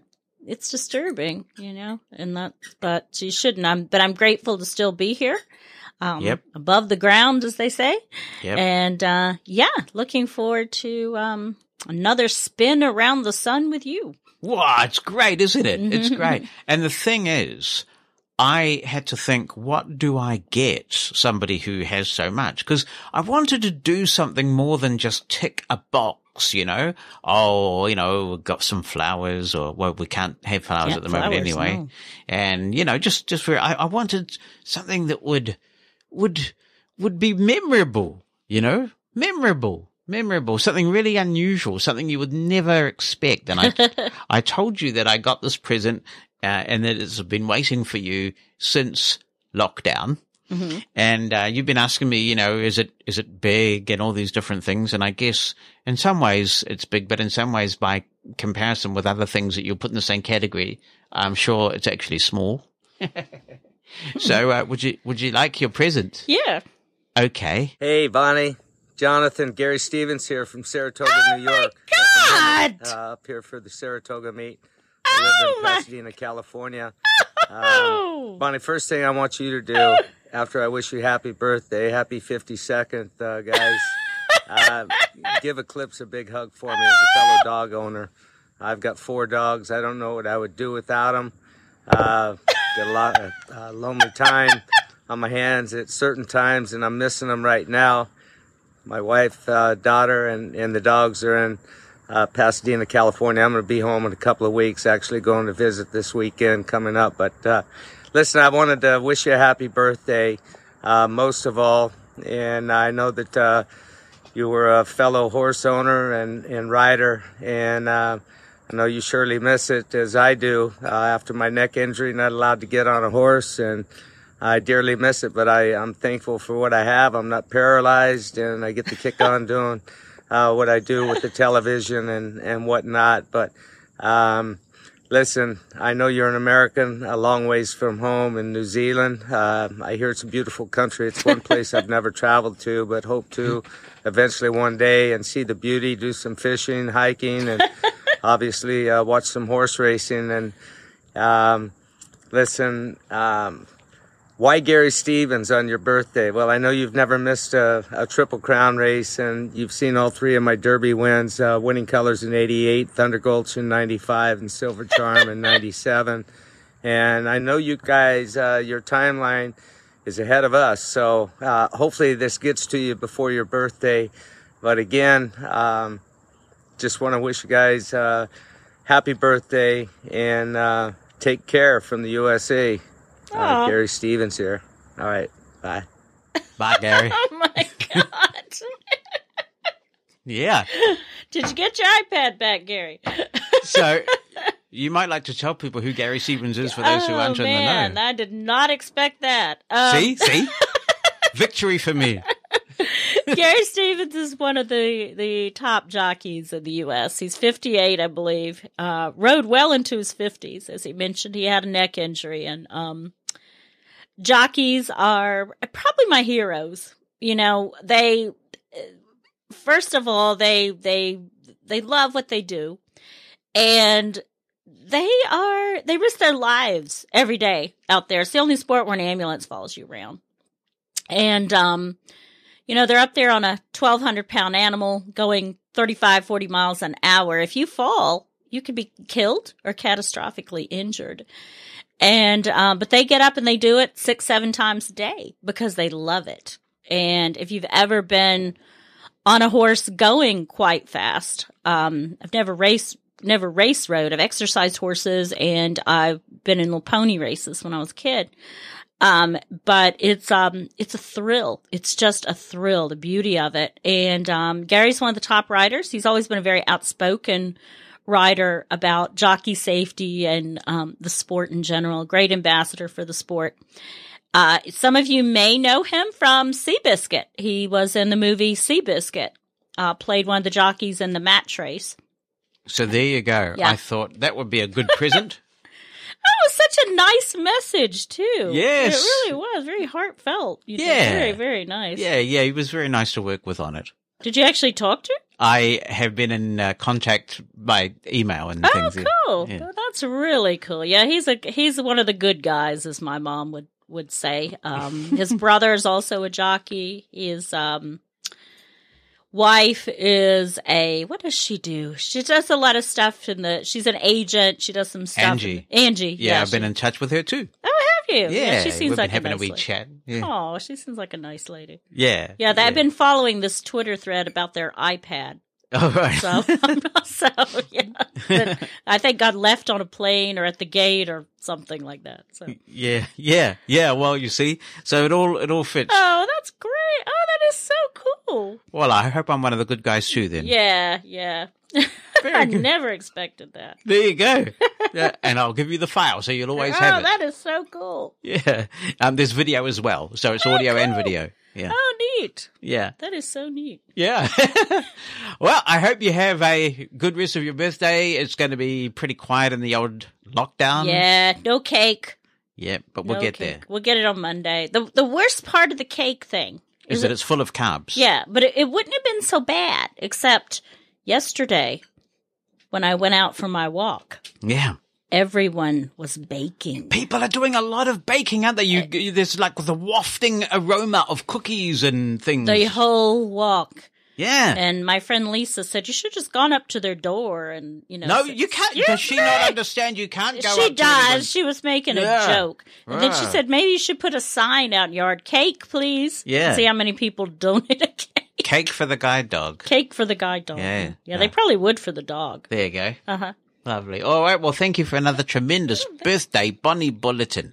Thank you. I love to hear from you, so if you have any comments you want to contribute to the show, drop me an email written down or with an audio attachment to Jonathan, J O N A T H A N, at mushroom f m dot com. If you'd rather call in, use the listener line number in the United States, eight six four, six oh six, six seven three six.